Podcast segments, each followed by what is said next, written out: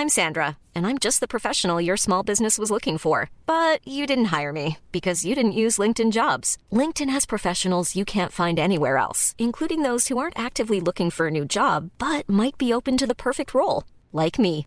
In a given month, over seventy percent of LinkedIn users don't visit other leading job sites. So if you're not looking on LinkedIn, you'll miss out on great candidates like Sandra. Start hiring professionals like a professional. Post your free job on linkedin dot com slash people today.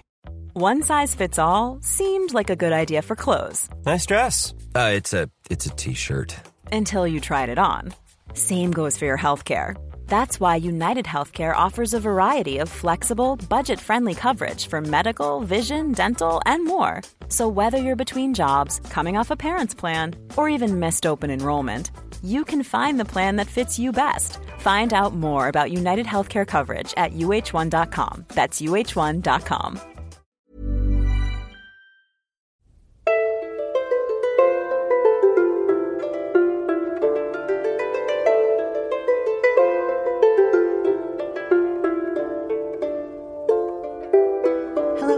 To the Renaissance English History Podcast. I'm your host, Heather Tesco, and I'm a storyteller who makes history accessible because I believe it's a pathway to understanding who we are, our place in the universe, and our connection to our own humanity.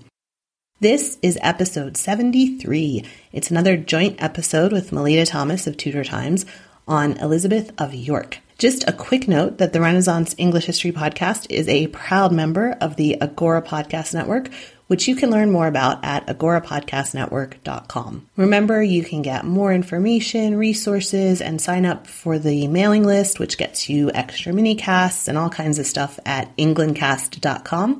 There's a lot of great stuff going on there, like next week's free mini e-course called Inspiration from Kick-Ass Tudor Women. So go to england cast dot com to check it all out. Also, I'm coming up on seventy-five episodes, so I'm going to have a party on April the seventh, and it's going to be on Facebook Live. And so go to england cast dot com again to check that out. Um, I'll be taking live questions or your questions that you send me in advance, so it's going to be super fun. And Hannah's going to be making an appearance there too, so we're both excited. So now let me introduce you to Melita. Melita Thomas is a co-founder and editor of Tudor Times, a website devoted to Tudor and Stuart history in the period from fourteen eighty-five to sixteen twenty-five. You can find it at tudor times dot co dot u k. Melita, who has always been fascinated by history ever since she saw the nineteen seventies series Elizabeth R with Glenda Jackson, also contributes articles to B B C History Extra and Britain Magazine. So, Melita, what is it that makes Elizabeth of York special? And tell us a little bit about who she was. I still don't think that anybody has found that she was an enormously um, proactive or powerful individual politically, but she's certainly an interesting woman. She was right at the heart of the Wars of the Roses, and her influence over her husband and children is definitely there. It's just that she wasn't she wasn't kind of noisy about it. So the other interesting information about her comes from her uh, privy purse expenses, which were catalogued in the nineteenth century and give all sorts of information, unfortunately only about the last year of her life, but give a great picture of what it was like to be a, a late medi- medieval queen, what she spent her money on, what she did with her time, and so forth. Uh, I think she's also been um, perhaps brought to the forefront by a renewed interest in the Wars of the Roses, because uh, you know she was she was very much caught up in that as the daughter of Edward the fourth and Elizabeth Woodville and the sister of the princes in the Tower. So, so you know, that was one of the reasons we wanted to look at her as Person of the Month. She she does bridge that gap between the medieval period and the Tudor period, and it's interesting to think about how somebody's life. You know, obviously she was a member of the House of York, but she married the Lancastrian Henry the seventh, and you know, many people she felt she had a better right to the throne than he did, but she never seems to have, you know.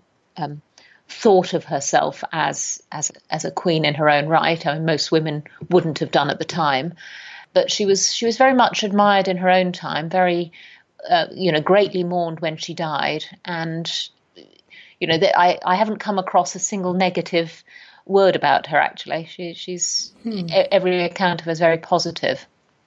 Hmm. So you mentioned the renewed interest in her and um, and the, the interest in the Wars of the Roses, and a certain historical fiction narrative um, author and T V series makes it seem like maybe she had a romance going on with a particular Yorkist king um, before well, Henry. Can you talk a little bit about that? Yes, I mean, this is this is a, a story that actually began in in the reign of Richard the Third himself. So R- Richard the Third was her uncle, and there was a story that in early fourteen eighty-five he was thinking of marrying his niece.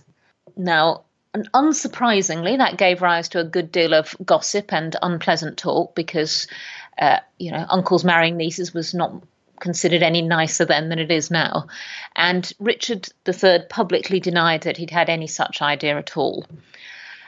In the late seventeenth century, no, actually in the early seventeenth century, an antiquarian called George Buck claimed to have seen a letter written by Elizabeth to the Duke of Norfolk, Richard's friend, insinuating that she was she was in love with her uncle and wanted to marry him.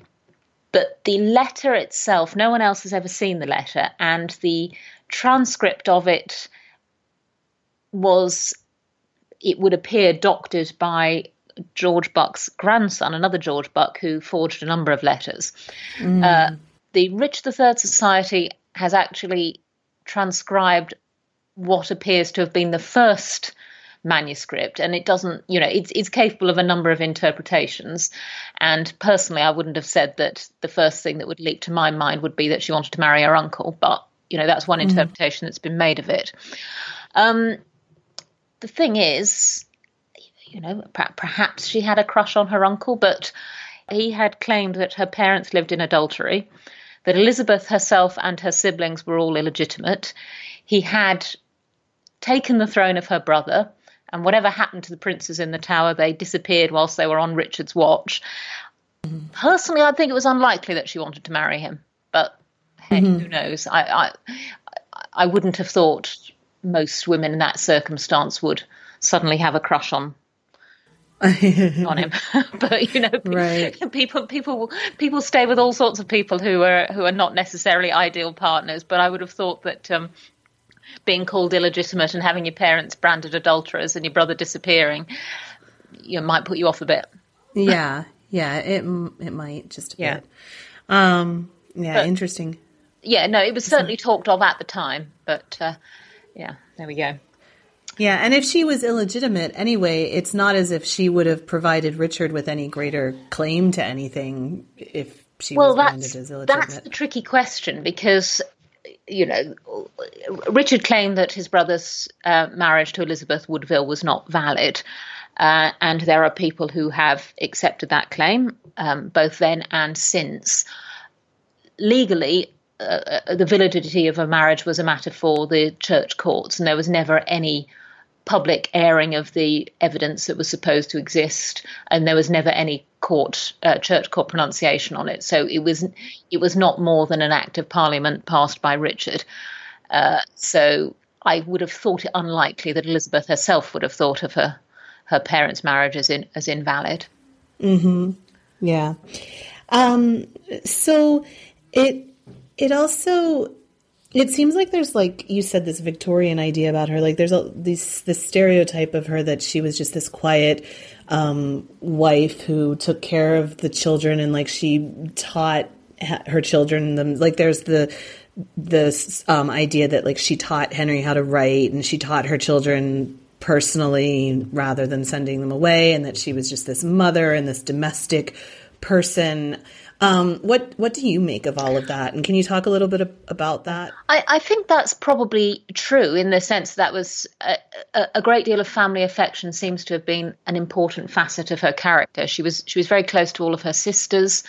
Um, she seems to have been attached to her mother um, and and to her children. I think she she comes across as a very affectionate and loving woman altogether, and uh, fond of her, her cousins, her nephews and nieces, you know, just, uh, you know, actually a real family person. the the idea that she taught her children, I don't know that there's any actual evidence of it. It's been identified as as a possibility because of the similarity between her handwriting and that of Henry the eighth's. Uh, and I think that was the basis. I, I think Doctor Starkey has hypothesized that Elizabeth did actually teach him. And it was certainly not not impossible, though in the next generation, the humanists uh, recommended that mothers should be the, the first tutors of their children. So it's it's certainly perfectly possible. She wouldn't have taught Arthur, who as um, Prince of Wales had his own tutors and his own household from a very early age. Um, but she may well have taught taught the younger ones. The accounts show that, well, in fact, that both both parents, both Elizabeth and Henry the seventh, took a good deal of interest in their children, um, in their music lessons, in their clothes, in you know just the general day-to-day parts of life. And her children didn't live with her. Uh, they um, partly because um, the royal household was, you know, tended to be centred at Westminster, which wasn't considered healthy for children. So her children were mostly at Eltham or at uh, Greenwich or Sheen. And Elizabeth travelled quite frequently with Henry the seventh. They they moved about the country a fair bit, and children, you know, it wasn't suitable for young children to be um, you know, dragged all over the country. Uh, but she visited them frequently, and they, you know, came to her. So she was probably closer to them than lots of uh, medieval queens were. And I realize we kind of skipped, like me asking you about Richard and everything like that. We kind of just, we just kind of skipped, and have an assumption here that people will know about who she is. And, and I realize that's probably a, oh. a bit um, remiss yeah. of me to skip over that. So can you tell me just a little bit about who she is and, um, yeah, just kind of her, her life story? Yeah. Elizabeth was the oldest child of Edward the fourth and Elizabeth Woodville. She was born in fourteen sixty-six in the Palace of Westminster, and her parents subsequently had another, I think, possibly a dozen a dozen children, of whom uh, quite a few lived till adulthood. Uh, she was, for her first few years, she was her, her father's heir, because uh, she only had sisters until fourteen seventy-one. But you know, nobody ever thought of her as a as a potential queen. It was always assumed that that Edward would go on to have sons, and he did.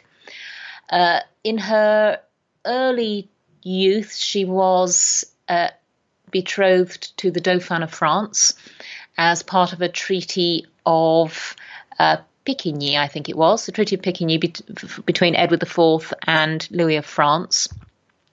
And it was arranged that when she was uh, of marriageable age, which was anywhere after the age of twelve, but probably more normally about fourteen, that she would go to France and, and become Queen of France. Uh, and she was known as Madame la Dauphine at court, and everybody assumed that she would one day be Queen of France. In fourteen eighty-two, about six months before he died, Edward the fourth was absolutely horrified, shocked, and you know, people thought it actually led to to a decline in his health when Louis of France uh, broke the marriage off, and effectively Elizabeth was was publicly jilted and humiliated.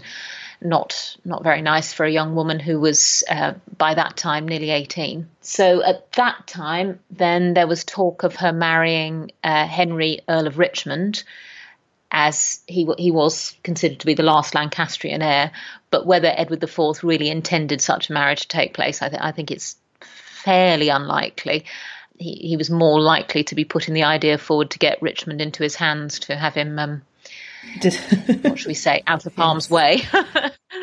Uh, so, but it would appear that uh, Richmond's mother, Margaret Beaufort, and Elizabeth's mother, uh, Elizabeth Woodville, after Edward the fourth's death, did put their heads together and decide that a marriage between Elizabeth and Richmond would be the answer to the whole Lancaster-York conflict.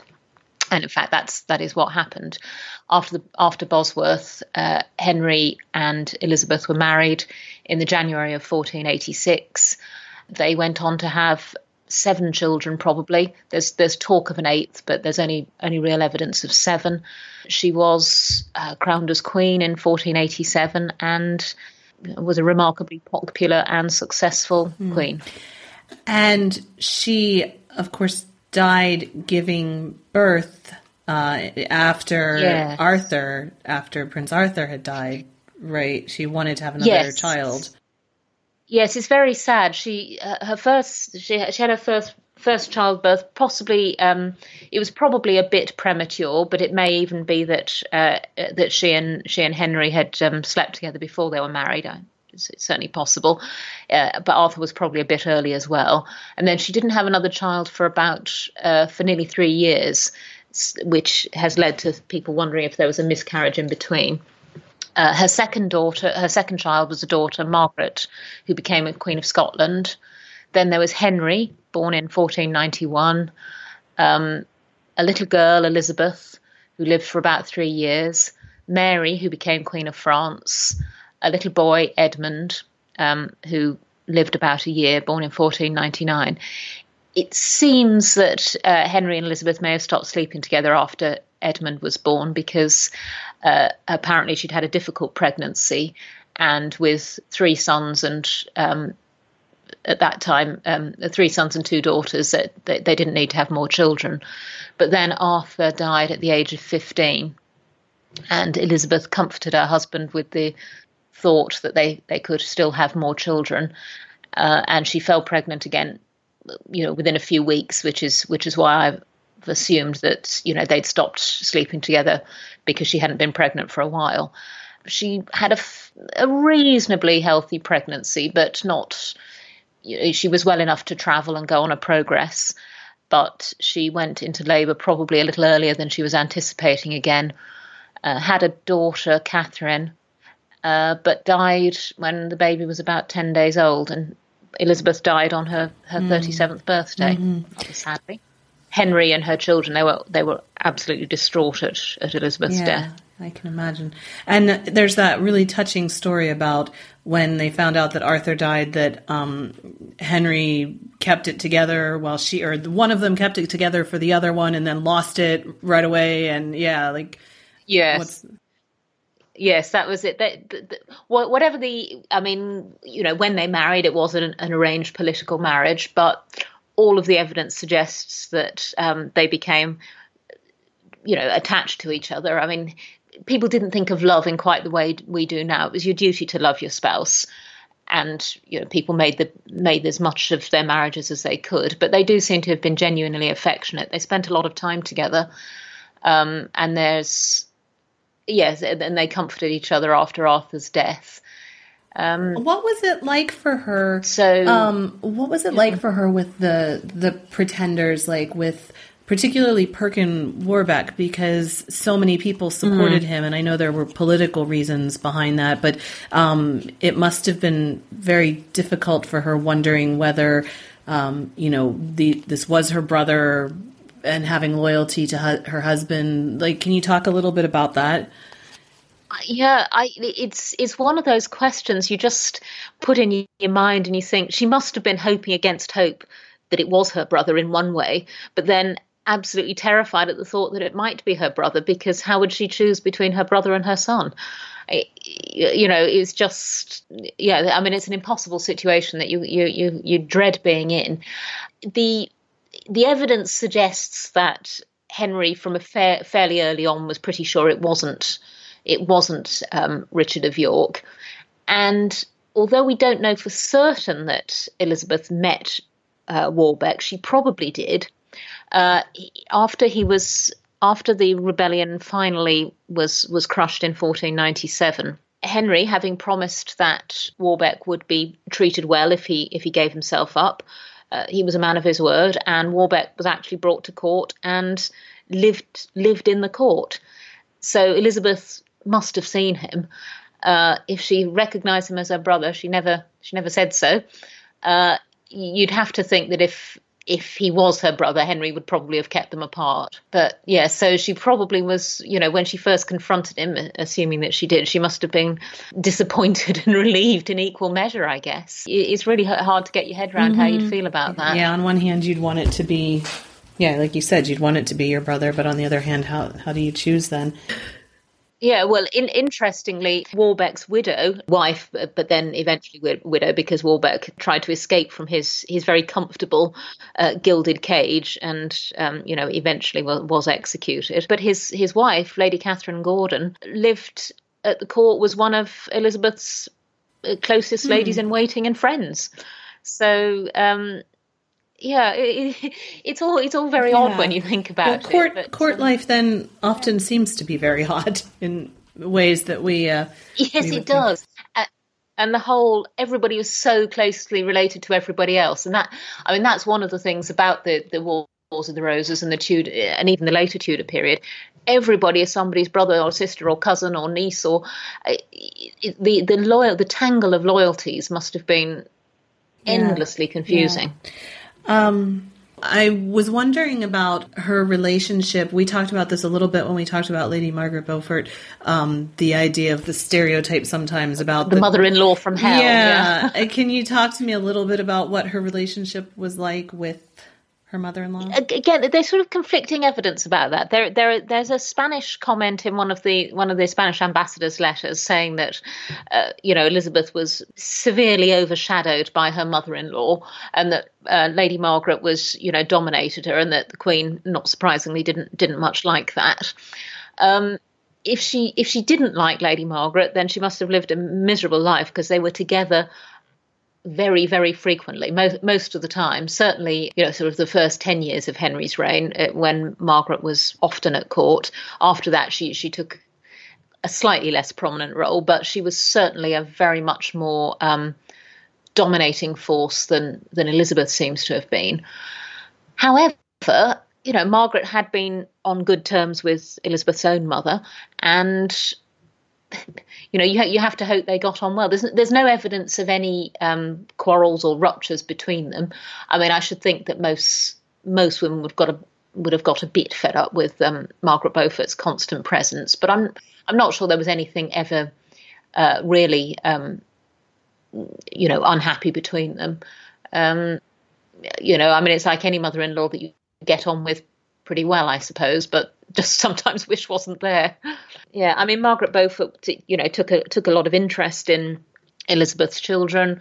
But Elizabeth, as as I said before, she was she was definitely a family woman, so you know, perhaps that that helped her to, you know, a, a accommodate the the situation. And again, in those times, people lived much more as part of an extended family, rather than the the nuclear family that we would expect today, where your mother-in-law comes around, you know, for Sunday lunch occasionally. Mm-hmm. Sure. And, you know, you talk about her being a family person. That was something else I wanted to ask you about. Just, she spent a lot of her early life um, being uprooted with the Wars of the Roses and spending time in sanctuary and, mm. um, you know, kind of having a lot of uncertainty, I suppose, um, while at the same time being a princess, and just kind of having this almost yeah. like bipolar kind of situation going on, it yes. seems like. So yeah. uh, can we play pop psychology to that? I think, well, that may well have made her very protective of her family. I mean, when, when she was about four, probably one of her earliest memories would have been uh, going into sanctuary in fourteen seventy-one when the Lancastrians landed. Edward the Fourth was was driven from his throne, and Elizabeth, her mother, took took Elizabeth and her sisters into sanctuary at, at Westminster, and it was there that her brother Edward was born. So although she may not have remembered it clearly, being about four, it was, you know, it, it's likely to have had a, a an impression on her mind. Edward returned within um, within the year, and from that point until his death, uh, matters were fairly safe, uh, the Lancastrians having apparently been completely defeated. But then there was the the shock that I mentioned before, when she was no longer going to marry the marry the Dauphin, so her view of her future as Queen of France was whisked away from her. And why was that cut off? Uh, well, it was... It was cut off. Personally, I have a sneaking suspicion that it was Louis Louis taking his revenge, because before before Edward the Fourth admitted to being married to Elizabeth Woodville, who, who he married in secret, there had been long negotiations for him to marry uh, Louis the Eleventh's sister-in-law, Bonne of Savoy. Right. So Edward the Fourth, you know, you know, the, the, there were these negotiations going on. Louis the Eleventh was imagining his sister-in-law going to be Queen of England, and suddenly the king announced that he was already secretly married. Mm-hmm. All very embarrassing and humiliating for, for Bonne of Savoy. So I have a sneaking suspicion that Louis was perhaps getting his own back. Mm. But the the most straightforward reason was that he wanted his son, the Dauphin Charles, to marry Anne of Brittany. Mm. Anne of Brittany was uh, the the oldest child and daughter of uh, the Duke of Brittany. She had no brothers and was likely to uh, become Duchess of Brittany in her own right. Now, the French had been circling round Brittany for some time and wanted to snatch it, and uh, which which they did. So so Charles was was going to be married to Duchess Anne, and that was the ostensible reason for the um, for the jilting. But uh, as I say, I, I should think Louis the Eleventh was was quite pleased to um, to have that reason. Huh? Back. Yeah, yep. yeah. All right. So sorry, we were going on about her life and yeah, the the in- insecurity. Yeah, yes. Yeah. So so then so so that's turned upside, and then her father dying, and the whole um, business of her her her parents' marriage being uh, called into question. Her brother. Um, crown being snatched from his snatched from his head, and him, uh, you know, and the brothers disappearing. Uh, she must have not known what her future was going to be, because even after uh, Elizabeth Woodville came to an accommodation with Richard the Third, and Elizabeth and her sisters left uh, the sanctuary in Westminster Abbey, it was it was unclear what her future was going to be. Uh, she would have heard these stories about, you know, her uncle wanting to marry her, and you know. As we said before, we don't know what she actually thought about it. Uh, there was also talk of her marrying a Portuguese prince, uh, or Manuel, um, but that that came to nothing. Um, and then at the Battle of Bosworth, you know, waiting to hear what was going to happen. You know, she didn't know who was going to win. She probably didn't know who she wanted to win. Um, and then immediately after Henry the Seventh's victory, although he had promised to marry her, it was several months before anything anything happened, so she was probably somewhat uh, nervous about that. Mm. So all of this may well have made her um, protective of her younger younger sisters. She had uh, four young sisters. There was Cicely, Mary, who died at the age of about fourteen, probably um, very upsetting for. Actually, no, I think Mary was the second one. Uh, died at the age of about fourteen, which must have been. Um, devastating for Elizabeth. Uh, Cicely, Anne and Bridget. And Bridget became a nun at Dartford, and there's notes in Elizabeth's accounts for, for money and presents sent to the to the convent at Dartford. Uh, her two other sisters, Cicely, sorry, three other sisters, Cic- Cicely, Catherine and Anne, were all in her entourage when she was queen, and she paid she paid their dowries and she maintained them. Mm-hmm. The other uh, interesting thing is, uh, well, her, her her sort of general interests were very, you know, similar to everybody else of the period. She, you know, she was uh, interested in music, like all you know, all people of the time. Uh, but she also, I've just discovered, was interested in architecture, as the same same as her her her, her father had been. Well, there, there was a palace at Greenwich called Placentia, but Henry and Elizabeth did some renovations in the late fourteen nineties, and then there were plans for a whole new palace, Palace of Greenwich, which apparently Elizabeth um, created a design for herself, hmm. which was what it was based on. Interesting. So, um, yeah, yeah. So she, so she took, you know, an interest in, in, in those sorts of things. Mm-hmm.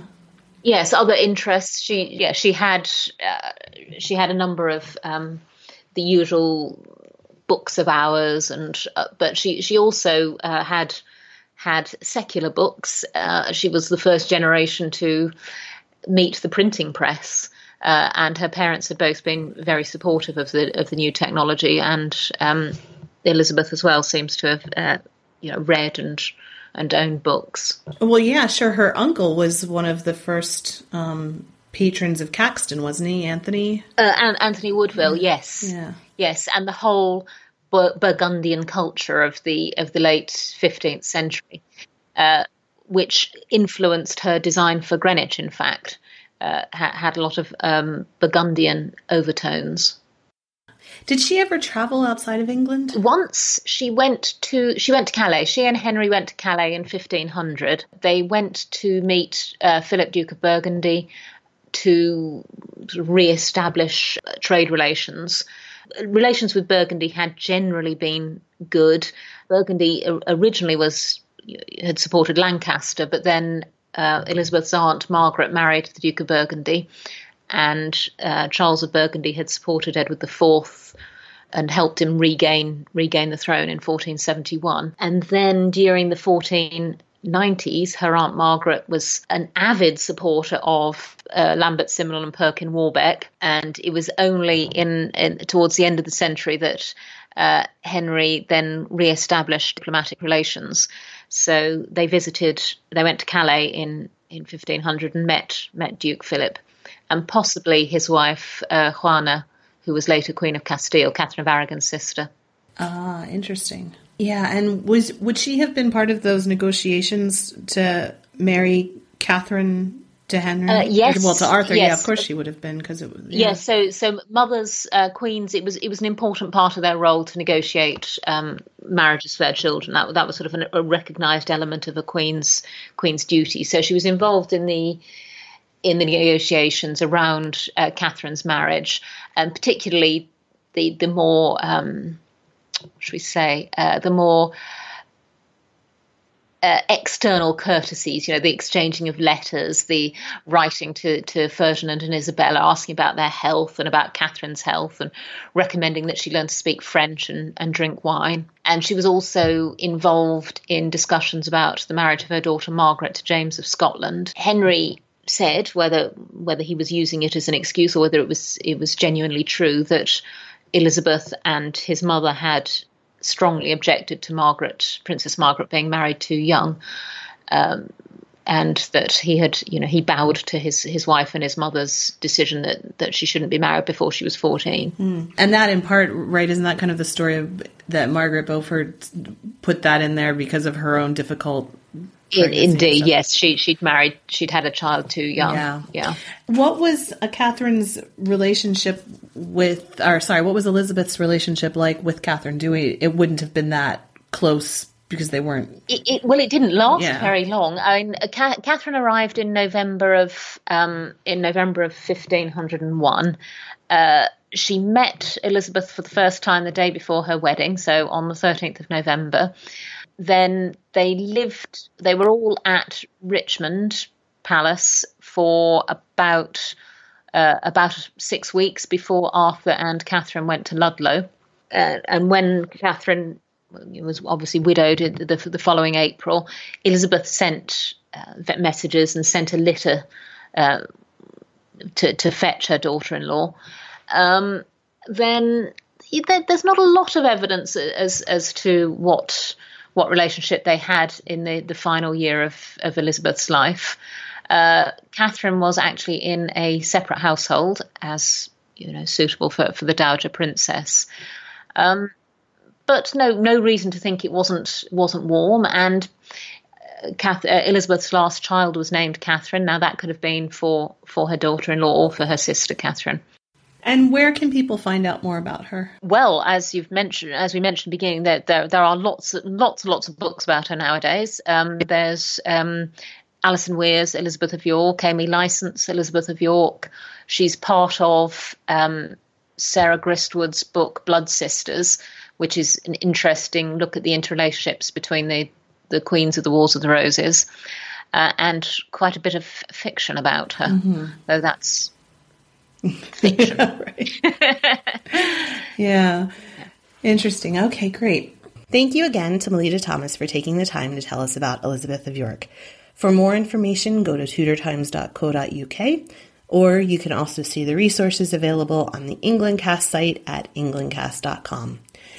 Remember, next week I've got the episode on Edward and Mary's relationships with France, followed by Elizabeth's, not Elizabeth of York, Queen Elizabeth. And then after that, remember, I'm having the seventy-fifth episode Facebook Live Coffee Clutch on April the seventh to celebrate seventy-five episodes. So check out englandcast dot com for all the info on that as well. Thanks so much for listening. I will speak with you soon. Blow, northern wind, the sandal may be sweating. Blow, northern wind, blow, blow, blow. Ich hotte boord in Bauerbricht, dat solis semlis ons ziet. Mensch, voel meiden of nicht, verren vreed of wonder. In all this worldly one, a board of blood and of bone, never yet in Uster known, not somewhere in London, blow northern wind, send for babies waiting, blow northern wind, blow, blow, blow. Here is dead a worth in die, a graziose, a stoten guy. When you make decisions for your company, you look for the no-brainers. If you have a lot of mailing to do, Stamps dot com is the ultimate no-brainer. Use the Stamps dot com mobile app to mail everything you need to keep your business running with up to eighty-nine percent off U S P S and U P S. Make the same no-brainer decision as over one million other businesses with Stamps dot com. Use code PROGRAM for a special offer. That's Stamps dot com, code PROGRAM.